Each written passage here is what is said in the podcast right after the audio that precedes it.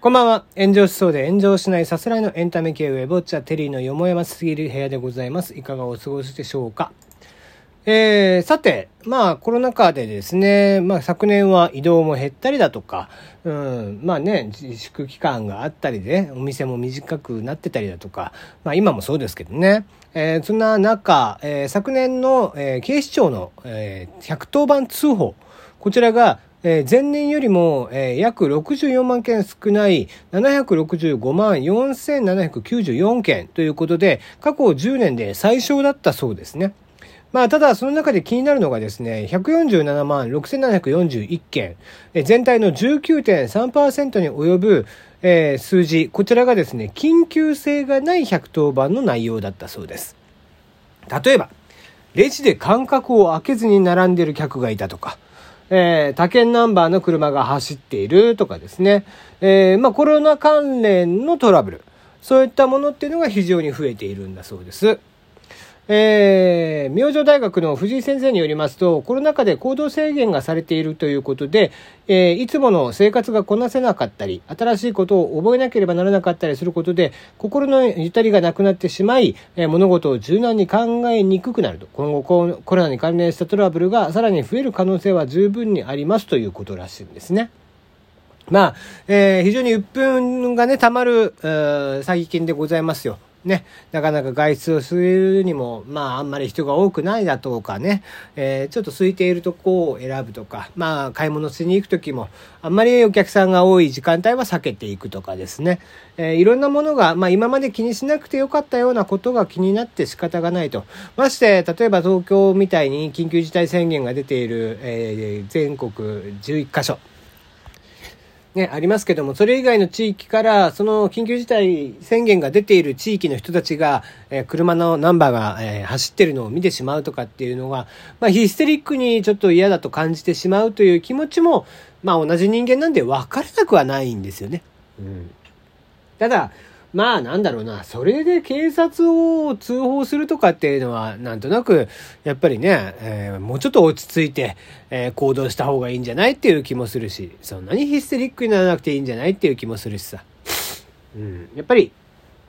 こういった時だからこそあまりイライラをためない、えー、ような、えー、自分なりの工夫であったりだとか、うん、まあ、えー、こういう時に例えば気のめいるようなあ話とか、えー、そういう漫画とかアニメ、ドラマ、映画なんかでもいいんですけども、エンタメを家でね見るときにも、まあちょっと明るい話を見てみるとかね、えー、そういう風な形で少しでも、うん、自分たちの気が楽になるような、えー、ものを見ていただいて、おおらかに、えー、自分もやっぱりね、えー、イラ人に対してイライラするっていうのは自分に対してもやっぱりだんだんイライラしてきてしまうので、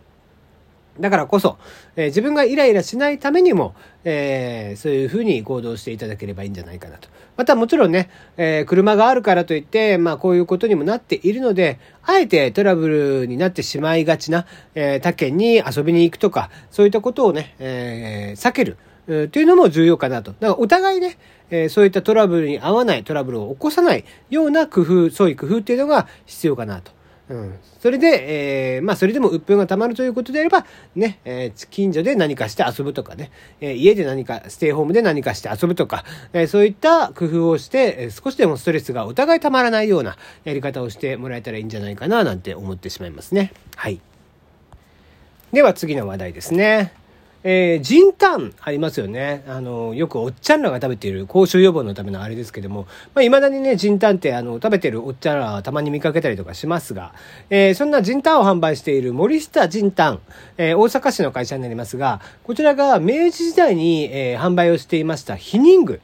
が、えー、およそひゃくにじゅうねんぶりに石川県の古民家で見つかりまして、このほど販売を当社が、えー、していたんですが、寄贈されたということなんですね。で、ひゃくにじゅうねんまえにそんな避妊とかしてたんだっていう気がするじゃないですか。で、これなんでかっていうとですね、当時猛威を振るっていた性感染症、梅毒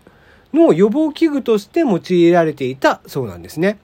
ただし戦後の混乱などによって当時の新聞広告でしか資料が残っていませんでした、えー、今回、えー、ひゃくにじゅうねんぶりに古民家で見つかったということで、森下仁丹は、えー、写真に、えー、伝える貴重な財産だということで本社への展示を検討しているそうです。えー、見つかりましたのはフランスから輸入販売していたコンドームの草分けとされる大和衣でいいのかな、えー、石川県志賀町で、えー、古民家宿泊施設を営む経営者の方が蔵の中で発見をされたということで、まあ、一部ね風化、えー、しているものがあるものの、えー、説明書は現存し保存状態も非常にいいということらしいんですね。うんまあえー、当時のコンドームに近いようなあ、まあ、全く似たような形になってますよね。で、まあ、梅毒というとね、まあ、やっぱりこう、1900、えー、せんごひゃくねんだい、えー、から、まあ、せんきゅうひゃくねんぜん半ぐらいにかけて、えー、かなり猛威を振るった病気になりますよね。えー、せんきゅうひゃくよんじゅうねんぐらいまではあったと。まあ、しかもね、最近またちょっと梅毒の患者が増えているんですよね。えー、なので、まあそういった病気、性感染症っていうのが増えていて、これ面白いことにせんごひゃくねんぜん半かな、えー、ぐらいに、えー、せんよんひゃくねんだい最後か、えー、そこら辺でせんよんひゃくきゅうじゅうねんとかに、えー、梅毒が発見されて、そこから一気に日本に初めて記録上登場しているのがせんごひゃくじゅうにねん。えー、まだまだ、えー、それこそ今回さコロナが、えー、出てきまして、えー、およそ、まあ、にさんかげつで、えー、日本にも来たじゃないですか。にかげつぐらいだったかな、ちょっと騒がれだしてからで、えー、いちねん経ちまして今現状がこんな状況ということでで、えー、大陸でいうとね、今もう南極大陸まで、えー、コロナ患者がいますんで、えー、全大陸で、えー、いるわけなんですけども、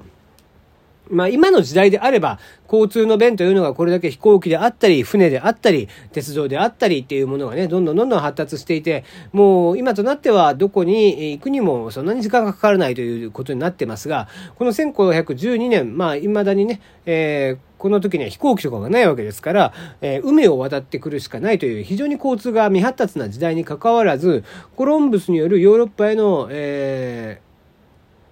ヨーロッパからコロンブスがね、えー、持ってきたのがわずかにじゅうねんで、えー、ほぼ地球を一周したということで、えー、すさまじい、まあ、感染力、そして、えー、まあどうしてもね性行為というものに関連してしまうがために、えー、そういうふうにやっぱり人から人の、えー、まあ感染ですからね。まあ、結果それをね、えー、人から人の感染というのを防ぐためにこうした、えー、避妊具、えー、をね、えー、使っていたということらしいんですよね。まあ、今となってはペニシリンなんかの抗生物質というのがきちんと発達をしているので、えー、こちらは感染者自体も当時に比べたら圧倒的に少なくはなっているものの、毎年ねやっぱり、えー、こう発展途上国においては、えー、毎年、えー、数万人という規模で、えー、死者が出ています。未だにですね。えー、なので、えー、まあ、例えばせんきゅうひゃくきゅうじゅうきゅうねん、えー、まあ、こう、たったにじゅうねんまえですけども、推定せんにひゃくまんにんが新規で感染していたりとかするんですね。